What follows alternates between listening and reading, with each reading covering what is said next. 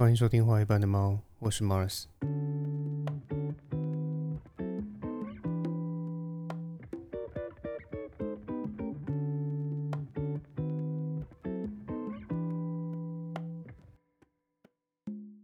上个礼拜六是总统和立委的选举，不知道大家有没有出门去行使自己的公民权利？那无论你是蓝绿白哪一方的支持者，相信你对这次的选举结果应该都是不满意的。因为对于绿营的支持者来说，虽然赢得了总统选举，也就是得到了执政权，但是国会并没有过半。未来在立法院的法案和预算上面，可能会因为啊这个在野党的掣肘而白卡嘛。那对于蓝营的支持者来说，他们虽然成为了国会的最大党，但是其实他们也没有过半，而且更重要的是，他们并没有办法实现政党轮替的这个目标。重新拿回执政权嘛？但是，呃，我想最不甘心的应该莫过于啊白银的支持者，因为外界普遍认为说，民众党才是这次的最大赢家，因为只有他们的结果超乎了大家的预期。成立四年的政党能够拿到三百六十九万票，成为第三势力，而且还让国会变成三党不过半。自己能够扮演关键少数的情况，其实已经是一个相当不容易的成就了。但是科粉对此并不买单，因为他们追求的并不仅是三党不过半，而是希望看到阿贝以救世主的姿态降临人间啊，解救台湾人于水火之中嘛，哈。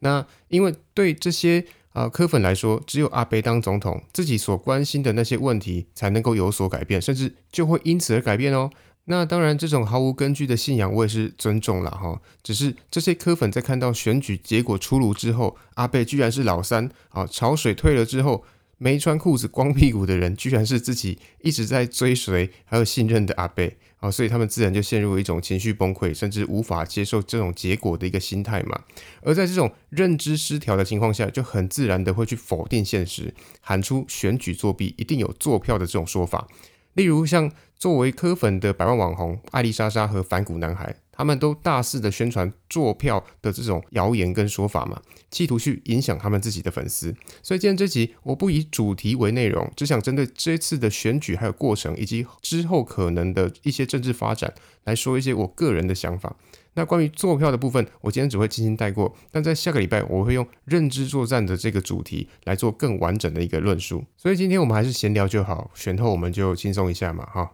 那先来聊什么好呢？先来说民进党好了，民进党这次可以说是惨胜。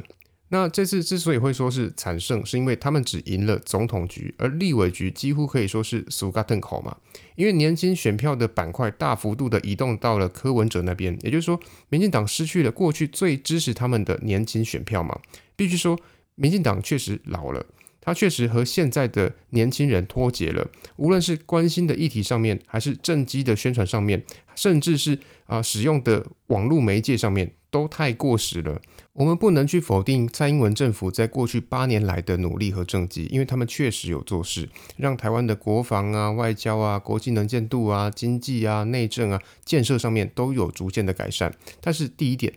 你做了什么？你有明确的传达给国人吗？或者更准确的说，你有传达给年轻人吗？如果没有，那就不要怪年轻人没有把票投给你，因为他们根本就不知道你为他们做了什么嘛。比方说前瞻建设。就是有一些默默改善的基础工程，什么换水管呐、地方交通改善呐，你通通都没有讲清楚嘛。而选民就是这样，如果你没有讲清楚，那他就会当做你都没有做。甚至因为前瞻建设花费的总金额相当庞大，是八千多亿的预算，所以如果你没有好好宣传，好好告诉人民说这些钱到底花在什么地方，为民众改善了什么问题，那自然就会被在野党拿来当做攻击的目标，说你这就是撒钱在绑桩，说这就是一种公然用国家预算在绑条卡的行为嘛，甚至说你这就是贪污嘛。关于这种我这些年来做了什么的宣传，做的最好的其实是柯文哲，因为他在二零一四年投入选举以来，从不间断的宣传自己的政绩，就算这些政绩都不是他做的，但反正不管，通通都说是自己做的，这才叫做宣传嘛。举例来说，像柯文哲最爱吹嘘的社会住宅的数字，例如柯文哲在这个第一场证件发表会上面，他就讲到，到今年八月以前，只售不卖的社会住宅总量是两万一千五百二十八户，然后说大部分是他盖的，但事实上，两万一千五百二十八户的这个数字是全国的新完工数。而台北市其实只有一万一千三百八十三户而已，而且这个数字还包含了郝龙斌市长任内动工的一千两百九十七户，以及郝龙斌市长上台以前就存在的五千两百七十九户。换而言之，在柯文哲执政的八年任内，台北市完工的社宅其实就只有五千零六十二户，只占全国社宅的百分之二十三点五一。那如果我们再放宽一点，把郝龙斌任内动工，但是是在柯文哲任内完工的社会住宅，也通通都算给阿北，那最多也就是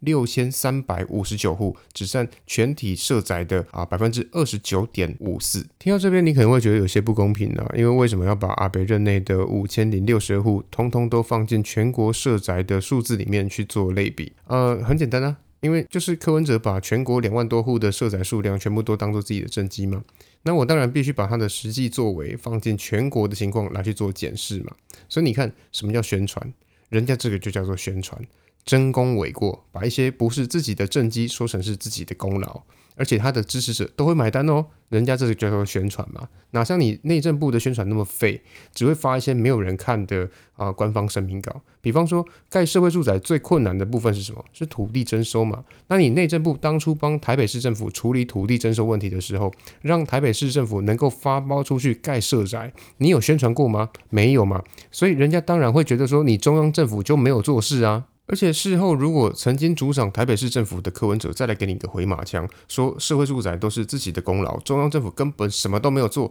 那你就是哑巴吃黄连嘛，有苦说不出啊。但是这是你自找的嘛。而且执政党面对这些谣言的辟谣速度是不是有问题啊？你们对于那些错假资讯是不是都觉得不要不进？你们对于那些含泪投票给你的族群，例如说一届，你有认真关心过这些人的诉求吗？如果没有，那你是要他们含泪投票到什么时候？第二点，不要成天用一些总体经济的数字说自己做的多好，因为大多数的人，尤其是年轻人，他们其实都感受不到嘛。你讲台湾逐渐不再依靠中国市场，新南向有多成功，到底干他们屁事，对不对？如果都觉得这些问题无关紧要，只要给出一个数字就能够一笔带过，那你会不会太看不起自己的支持者了呢？民进党就算说啊自己执政之后，台股从八千点涨到一万八千点，但对年轻人这种零股散户，其实并没有什么实质的感受嘛。对啊，台股大涨啊，但是我的股票也好啊，我的薪资也好啊，就是涨了一两千块，对他们来说根本无感嘛。所以为什么柯文哲那边会聚集一堆年轻人？因为这些人看不到未来的希望，他们想要买房。他们想要娶老婆，他们想要生小孩，而且他们还想要买房在台北市哦，因为不想要为了省钱而舟车劳顿跑去住新北或桃园嘛。他们也想要过一个爽爽的物质生活，最好每年还能够出国几次。想要啊这个钱多事少离家近，甚至还想要毫无顾忌的跟随潮流买东买西，最好每年都还能够换最新的 iPhone 嘛。虽然你知道说这本身就不可能，但是没办法，你面对的年轻人就是这样子的一个世代。他们什么都要，所以这个时候，如果有一个信口开河的人，成天像阿拉丁神灯一样跟他说：“你只要投给我，我通通都可以满足你的所有愿望。”那你觉得这些没有什么社会经验的年轻人会不会相信？很有可能会嘛。因为这就像是新创公司去跟这个天使资金募资的时候画大饼一样啊，反正我就是破画一个愿景，跟这些天使资金说啊，我这个会多赚钱又多赚钱，反正只要有人愿意相信、愿意买单、愿意掏钱就好了嘛。这就是民众党的一个缩影，他们就是一个新创公司，而这些小草们，他们就是天使投资者，他就是在卖一个本梦比。输啊，输掉 U 盘，谈谈就多就是这样嘛。但民进党的缺点在于，他们现在就是一间上市的公司，所以就算资金有缺口，他也只能在市场上面公开募资，没办法像民众党这样私下募款。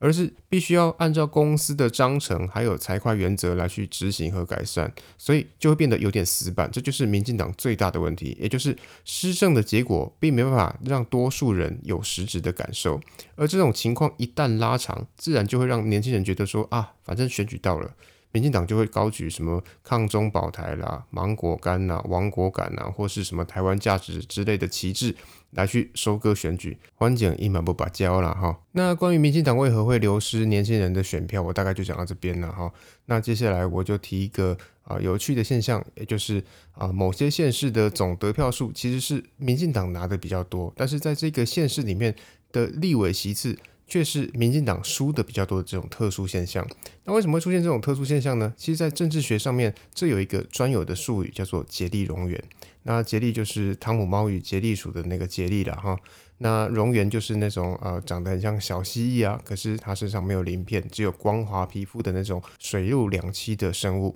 那竭力蝾螈是什么意思呢？它其实就是透过不公平的选区划分来去操纵选举结果的这个问题。那这个名词其实是源自于一八一二年美国麻州的州长艾布瑞基杰利，他为了让共和党更容易获胜。所以刻意把选区重画，导致说这个重画之后的选区，它看起来图案不自然到像是一只蝾螈的形状，所以才有这种竭力蝾螈的政治术语。这样说，我想大部分的听众可能还是听得不飒飒了哈。但是简单来说，就是我把对自己有利的这个铁票的区块多画一点进来。把对敌方有利的铁票区划一点出去，让这个选区里面透过这种根据双方的铁票区刻意制造一些不公平的划分，来去影响选举的结果嘛。那举例来说，可能有些人还记得那个帅帅的吴怡农啦，也就是那个曾经跟蒋万安还有王宏威对阵，两次参加过啊台北市中山区立委选举，只是两次都输的民进党立委候选人。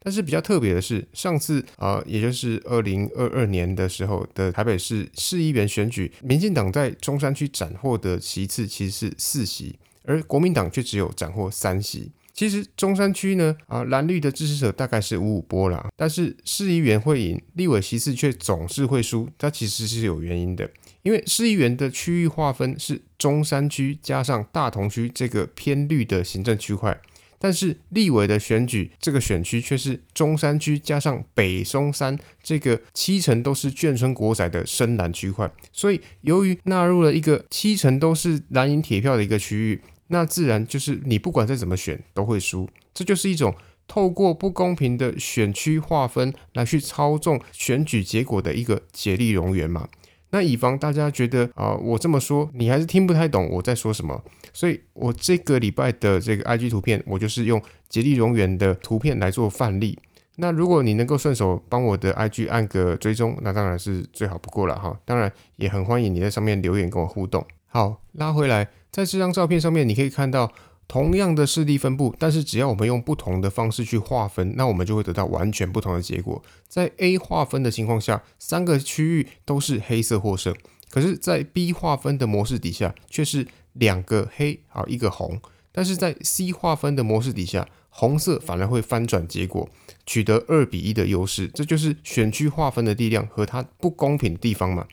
当然，这次选举并没有重新划分选区，所以民进党这次会惨胜，其实是因为民众党拉走了不少的啊这个中间和泛绿的选民，导致大多数的基站选区翻盘嘛。那这当然是民进党必须好好反省跟检讨的地方，也就是你为什么会失去泛绿和中间选民的信任嘛？那这边也要提到一个我个人的见解，我认为民进党这几年的一个声量反转点，其实是疫情后期被破防的这件事情。因为在心理学上有一个专有名词叫做损失厌恶，那这是什么意思呢？就是说，如果同样是一百块，假设你今天是忽然捡到一百块，那你得到的快乐数值，我们假设它是一，好。但是如果你不是捡到一百块，而是你忽然发现说自己掉了一百块，那你会得到的快乐数值其实是负二。也就是说，同样是一百块，但是当你损失这一百块的时候，会比你得到这一百块的情况更加在意，甚至还是加倍在意，这就叫做。损失厌恶嘛，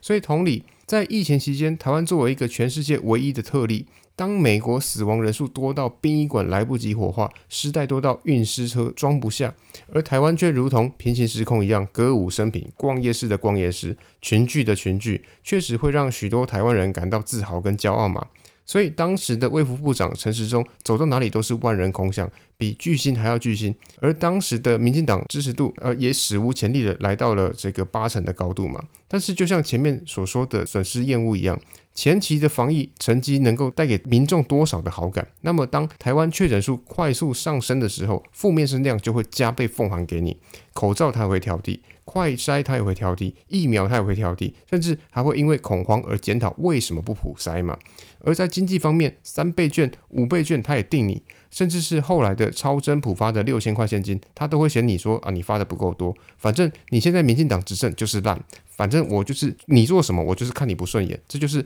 损失厌恶的这种心理现象所能够发挥的威力嘛。当然，这只是我个人的观察和浅见啊。那接下来我就来聊一下这个三党不过半的事情。首先，我认为立法院的正副院长如果没有意外的话，应该就是国民党推出的人选，也就是韩国瑜了哈。那因为民众党，尤其是黄国昌摆出那种啊，你要就来求我啊，就是要大家看他脸色那种拽样。说实在的，我实在是无法恭维啦，因为他就真的是一个少数有能力促成蓝绿合的一个政治低能嘛，因为他完全不了解政治就是一门妥协的艺术的这件事情。而且他完全没有沟通和妥协的能力，只会在那边情绪勒索啊、道德勒索啊，要所有人都听他的。但是他却只会提出一些根本就不可能办得到的事情。而且你只要不照他的做啊，他就会在那边哦，就跟短线一下。那可能有些人不懂呃这个立院的院长选举，所以我这边简述一下。立法院的院长选举呢，其实有分成两个阶段。第一轮呢，如果有政党推出的院长人选的得票数超过绝对多数，那他就会直接当选。假设没有出现绝对多数的情况，那就会进到第二轮。那在第二轮的情况里面呢，只要有人是得到相对多数的话，那他就能够赢得立院龙头的宝座。但是说实在的，呃，院长的宝座其实也没有多重要啦，因为比起院长的宝座，更重要的是八大委员会的召集委员的席次嘛。因为每个部会其实都有两个啊招委的名额。而且是呃超过三分之一的政党就能够提的，所以八大委员会的招委大概就是呃蓝绿各会有一席，那民众党就是 keeping 压串了哈，你们就是进去凑人数而已。所以民众党虽然提出了四个不知所云、根本没有操作定义、也没有方案的条件，在那边待价而沽，但我猜呃蓝绿都不会理他啦，所以最后应该就是蓝营推出的韩国瑜成为立法院的龙头嘛。那虽然蓝绿都不理睬，但是柯文哲应该还是会基于说哦自己对于民进党的仇恨，变相去支持韩国瑜，所以民众党最后可能会投给自己提出的人选，让第一轮的投票留局。但我个人认为，民众党对立法院的院长投票其实是一件小事啦，因为我比较有兴趣的其实是柯文哲、黄珊珊还有黄国昌这三头马车，他们三个人的盘算跟目标其实都不一样，而且这三个人的控制欲都非常的强。他们到底要怎么处在同一个政党？所以我猜往后的日子里面，他们的矛盾只会变得越来越强烈。尤其是黄国昌，因为他本来就看不起柯文哲嘛，说过柯文哲是一个没有中心思想的人，所以在未来的立法院里面，黄国昌可能会越来越不受控。但是柯文哲并不会因此开除黄国昌，因为黄国昌就是柯文哲特地找来一个民众党里面去制衡黄珊珊的一颗棋嘛。因为柯文哲就是一个机关算尽的人，他自然不会坐以待毙，所以他早就想好了牵制的手段嘛。记得柯文哲在选前说，他要执行一个史无前例的一个国会制度，就是让不分区的立委每两年就辞职换一批人嘛。这件事情不管是呃柯文哲当初说的再好，但那都是假的。因为你忽然换上一批连议事规则都不懂的菜里巴，他能够在立院里面做什么呢？这些被换上来的人，其实说穿了，他就是柯文哲个人意志在立法院里面的一个橡皮图章而已嘛。他就是一个挂羊头卖狗肉，就是代替柯文哲进去立法院里面换取柯文哲利益的一个代言人。除此之外，毫无意义。这是第一点。那第二点，柯文哲也知道黄珊珊和黄国昌是党内唯二能够啊撼动柯文哲地位的政治明星嘛，所以一方面他要透过这两个人的明星光环，增加民众党的政党票数，增加民众党跟蓝绿叫板的实力。但是另外一方面，他也必须设计一定的机制，适时的去削弱这两个人的光芒嘛。所以同时，他也必须让这两个人失去意见对立的空间，所以他不能让他们在立法院待太久。那第三点，为什么柯文哲的设定是立法院待两年？因为两年后有县市长的选举啊，所以柯文哲他可以理所当然的把黄国昌和黄珊珊派去选举嘛。一来，他可以名正言顺的把这两个人赶出立法院的决策圈。二来，他可以让这两个人为了县市长的选举疲于奔命；三来，他可以用这两个人对于选举结果的影响来去跟蓝绿继续交换他所想要的利益嘛。那第四，如果这两个人选上啊，他能够为自己二零二八的这个总统选举增加助力。但是如果这两个人没有选上，他也能够借此削弱这两个人未来跟自己竞争的一个实力嘛，无论是总统还是党主席的部分嘛。所以虽然这是三党不过半，让柯文哲认为说哦自己能够左右逢源，对蓝绿玩这个恐怖平衡来去。予取予求，但是不要忘了，民众党是一个一小对两大的局面，再加上蓝绿这次都有被民众党吸走选票的一个情况，自然不可能继续养虎为患，拐自己未来的脚。所以，只要民众党有稍微为了壮大自己的声量，或是为了获取利益而摇摆过几次，那就很容易被看破手脚，从此啊失去蓝绿的信任，而在多数的议题上面被边缘化。你不是天才，别人也不是智障啊！你会算，别人也会算。所以，与其花一堆心力忍气吞声去讨好你这一小撮人，那我还不如大大方方的去谈蓝绿共识。所以，我认为民众党这种机关算尽的心态，反而会导致自己的边缘化，促成蓝绿合作的一个态势。那我觉得是这样啦，大家干脆就一起投黄国昌当这个立法院院长，让他未来的两年都在主席台上面敲锤子，不要让他在台下瞪一瞪的龟缸底下匹配给。最后讲一下坐票这件事情。关于这件事情，我实在没有想到，在二零二四年的台湾，我还需要讨论一个这么低能的题目。选务人员他们的政党倾向各有不同，而且各个政党也都有监票人员在现场，每个电视台也都有派人过去要报票。我请问你，你要怎么做票吗？到底是哪来的脑子，觉得这有坐票的可能？如果你没有脑子的话，请你回家跟妈妈要好不好？那些质疑坐票的影片，确实都有开票上面的瑕疵，但是有瑕疵并不等于有坐票，好吗？而且坐票是要怎么做到差距上百万的这种落差呢？你能不能教教我？这边我推荐大家去看瓜吉为此拍的一支 YT 影片，就是啊台湾选举坐票指南二零二四年版。你就会知道说，在现阶段的台湾，要想在选举坐票到底有多困难，甚至是根本不可能。而且质疑选举有坐票这件事情，最严重的问题是，万一啊信以为真的人一旦变多，那就可能会影响人民对民主制度的信任度嘛。所以输了就输了，但是输要输的有风度，好，不要输不起。不要说哦，因为你没有赢，然后你就说人家都是作弊，我觉得这种太没品。